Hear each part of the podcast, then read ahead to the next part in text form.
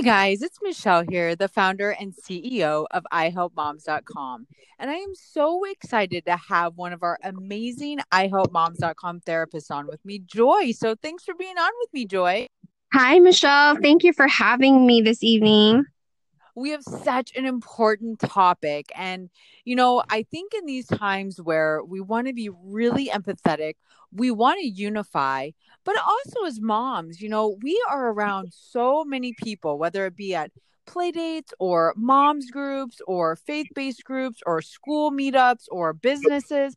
I mean, as moms, we really have a lot of different circles of friends that we're involved with and from the moms that I've talked to, so many people are just petrified to even say anything right now. And I think it's hindering our ability to really connect with people in a mm-hmm. time when we desperately need unity, love, compassion, and empathy. So, Joy, I want to ask you as moms, how do we combine our authentic selves? And I want to note here at ihelpmoms.com, we absolutely agree and believe it's okay to not have the same opinion. We all come from different perspectives. But mm-hmm. as people, and especially as role models, if we can learn strategies to communicate through our differences and to still find connection points and empathy using our authentic voice, how can we do that, Joy? No, I love I love this topic and you're so right. This is something that is definitely needed. And I know that we at I Help Moms, we are about strategies and having the tools to be able to build that connection, not only with other people, but starting with ourselves. And that really is authenticity if we are to truly reflect on the meaning of that. So the first fact is that everyone can develop empathy. It is a skill just like any other life skill, any math or science skills that we have tried to, you know, develop ourselves. Empathy is in that same category, which means that we can learn it, which means that we can be intentional about it. And when we are intentional about developing our empathy, we then show up with our authentic self. Second fact 70% of the time, we respond out of habit. And this is when I say that a delayed response can also be a wise authentic response. What that means is that when we practice that pause, when we delay our response, we can buy ourselves some time to not only think about what we're going to say, but also think about the other person's perspective. Third fact is that active listening helps us develop that empathy for the other person. Active listening is empathetic listening which means that we validate what the other person is saying, what the other person is feeling. We don't put down the other person or ourselves. We don't believe the other person. And also coming to understand that they count, but we also count. Their opinions count and so do ours. And I think Stephen Covey, who is the author of The Seven Habits of Effective, um, Highly Effective People, he said this that we have to come to the table with the intent to listen and not the intent to respond. So a lot of the times what happens is that we go into these circles of communication and our automatic response, which is of the time, we want to come in with a solution already at hand.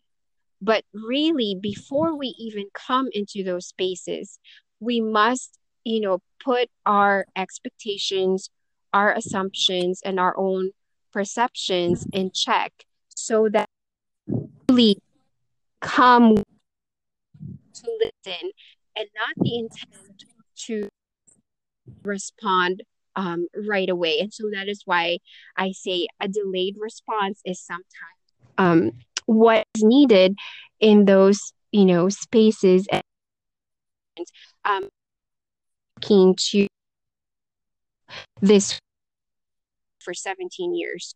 And you know when review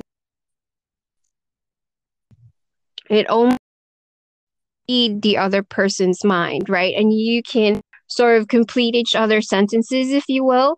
But you know what i was telling them is whenever you have to make decisions together as a team, you must set aside your assumptions no matter how much you how long you've known the other person no matter how much connection you feel towards the other person assumptions always create chaos and so to again go back to that empathetic and active listening and if you are not ready at that moment to actively listen, you can always postpone it. You can always schedule it to a time when you are both clear, you know, when your minds are both clear, really. And that doesn't just apply to couples. It applies to 20 years of friendships. It applies to you know moms and and their kids. Um, again assumptions and expectations can truly be a barrier um, for for empathy to develop. And so like making sure that we have that in check can truly um, make room for authenticity and empathy oh joy that is so incredible i love that coming with the intention to listen and that mm-hmm. really leads me to the second question that i have for you that i think the entire world would benefit by learning, including myself. So I wanted to ask you as we speak, as we begin to reopen channels of more comfortable communication where we don't mm-hmm. live in this constant fear of offending someone or saying that we just clam up as we open the channels back to spreading love through the world what is the one question we can ask ourselves before we speak to make sure that we will be empathetic.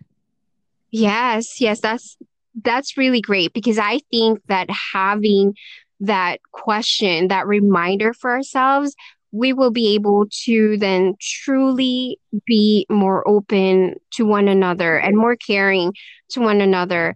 Um, you know, really asking ourselves and saying, okay, have I really validated all the emotions involved in this communication in this discussion right now? And have i fully understood you know what the other person is saying? Because if the answer is yes right? So then i can ask the other person well can can i give you my opinion on this?